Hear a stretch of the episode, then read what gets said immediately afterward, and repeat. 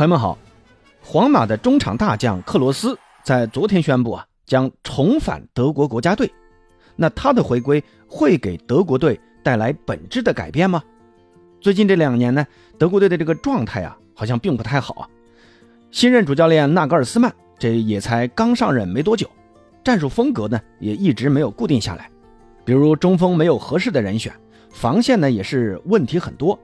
而衔接后场和前场的。中场方面同样是青黄不接，那显然啊，克罗斯的重返国家队对于提振德国球迷信心来说还是非常及时，也是非常重要的。那今天这期节目呢，咱们就来聊一聊德国足坛最近比较火的这两个话题啊。先来看一看克罗斯，克罗斯其实是在二一年欧洲杯结束之后就宣布退出了德国国家队，当时退出的时候，克罗斯才刚刚三十一岁啊。这个年纪呢，按理说并不应该这么早就退出的啊，尤其是克罗斯在皇马这几年的表现还是非常出色的，代表皇马取得了欧冠三连冠的这样一个史无前例的荣誉啊，也让身为典礼三中场之一的克罗斯成为当时德国足坛炙手可热的中场球员。那为什么克罗斯当初选择退出国家队呢？到底是激流勇退？还是说克罗斯有什么难以言及的苦衷呢？我个人倒是觉得这个可能跟克罗斯当时受到的媒体的批评啊有很大的关系。当时呢，二一年欧洲杯上德国国家队的这个成绩呢并不太好，分到死亡之组的德国队在小组赛仅仅以小组第三的成绩勉强出线。之后呢，在淘汰赛的第一轮就遇上了夺冠大热门英格兰队，结果呢被英格兰队二比零轻松击败。早早就打道回府了。德国媒体对于当时那支国家队啊，也是口诛笔伐。其中，克罗斯也成为媒体讨伐除了主教练勒夫之外的首要目标。那这种来自媒体的压力和指责呢，也是让克罗斯有点心灰意冷。再加上当时接替勒夫的是拜仁的前主帅弗里克，弗里克当初刚从拜仁的这个帅位上下来啊，在国家队呢，你可以预见到他肯定会采用拜仁的那套进攻体系。也就是现在拜仁主打的这个四二三幺的这么一个进攻体系，所以在中场呢，呃，弗里克也更愿意信任来自拜仁的基米希和格雷斯卡来作为国家队的主力后腰。那从这个位置的层面来看呢，那克罗斯可能觉得在弗里克的这个体系中，他的这个作用就没有办法发挥出来，索性呢，呃，就早早的退出国家队，给新人让位置，而自己呢也能专心的为皇马踢球。那这两年德国队也逐渐陷入了一个低迷期啊，成绩下滑的也很严重。德国队的这个混乱啊，一方面在于他们的这个战术风格的举棋不定。你看勒夫执教的后期，包括弗里克时期，主打的就是拜仁的那套传控体系。但说实话啊，在德国队这个体系运转的并不是很成功啊。德国队传统的这种高举高打的风格呢，没有得到延续。我认为这才是德国国家队近两年成绩下滑一个非常严重的一个原因。另一方面呢，就是德国队的这个人才培养啊，我认为是出现了一个断档的，甚至包括现在有很多人认为啊，德国青训的这个方向出了错误。嗯，对于这个观点呢，我其实并不太认同啊。你要说拜仁啊或者莱比锡这些顶尖的德甲俱乐部，他的这个青训模式会随着主帅的更迭而改变。但你要放到整个德国，那不管是职业俱乐部还是说基层的社区足球，你不可能会全都会改变自身的这个培养传统吧？很多人说德国队如今的衰落是瓜迪奥拉，呃，把德国足球给带偏了。我认为这纯粹是扯淡啊！德国队如今的这个困局啊，其实我认为就是足球发展的一个趋势造成的。你看，一四年德国队在世界杯中得冠。那也代表了德国足球近些年的一个高潮期啊，那高潮期一过呢，你自然而然就会进入低潮期啊，这是足球运动发展的一个规律，人们习惯性的会陷入一种成功路径依赖，会继续使用原来成功过的那批球员，那在年轻球员的使用和培养上，你自然就不会说呃看得那么重啊，再加上德国队这几年也确实没有出什么呃优秀的人才，所以你看现在的这支德国队啊。还有什么你叫得上号的这种球星吗？像诺伊尔、吕迪格、金多安，勉强是还算是呃在其他国家队能够踢上主力的。但是这些人的年纪啊，加起来都快超过一百岁了。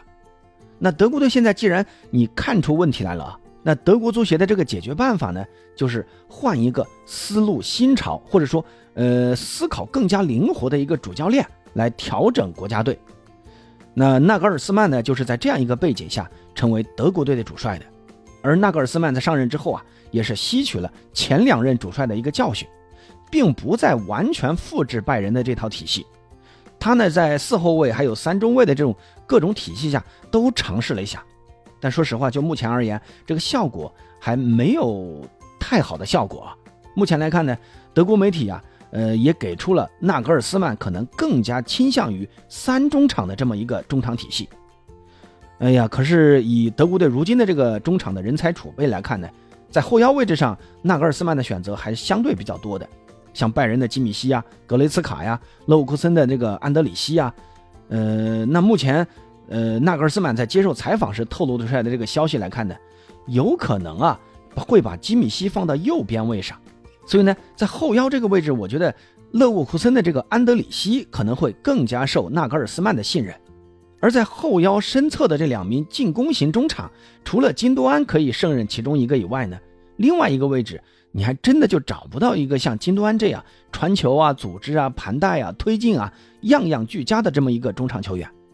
你放眼整个德国足坛，你除了克罗斯之外，你还真找不出另外一个人能胜任这个位置的。所以你看，纳格尔斯曼还有德国足协啊，都是几次给克罗斯打电话去说服他回归国家队。毕竟嘛，呃，今年夏天这次的是在德国本土举办的欧洲杯。那德国球迷还是希望克罗斯能够复出，来帮助自己的国家队取得更好的成绩。那既然现在克罗斯也宣布重返国家队，那我相信啊，这也是他跟纳格尔斯曼之间，呃，私底下肯定是达成了某种协议的。克鲁斯回来肯定不可能说在国家队去打替补的，我相信他肯定会作为纳格尔斯曼阵中一枚非常重要的棋子的，不然人家为什么要回来呢？对不对？难道在替补席上看你们表演吗？我坐在看台上就不能看吗？是不是？那这样的话，我们看到克鲁斯的回归肯定占据一个中场的主力位置。除了给中场带来呃人员上的改变以外，还会带来哪些影响呢？我觉得首先肯定就是锋线球员的这个位置的会发生很大的改变。嗯，首当其冲的，我觉得呃纳格尔斯曼有可能会呃放弃这种边锋战术啊。那萨内。就可能不再是德国队的进攻首选了，而费尔克鲁格肯定会占据一个首发中锋的位置。那如果纳格尔斯曼选择跟皇马那样打那种四三幺二的阵型，在前腰位置啊，大概率我觉得他会选择穆贾拉或者说呃勒沃库森的那个维尔茨，而其他球员就只能去竞争另外一个锋线位置来搭档费尔克鲁格了。这个位置有可能是哈弗茨，也有可能是萨内，也有可能是维尔纳。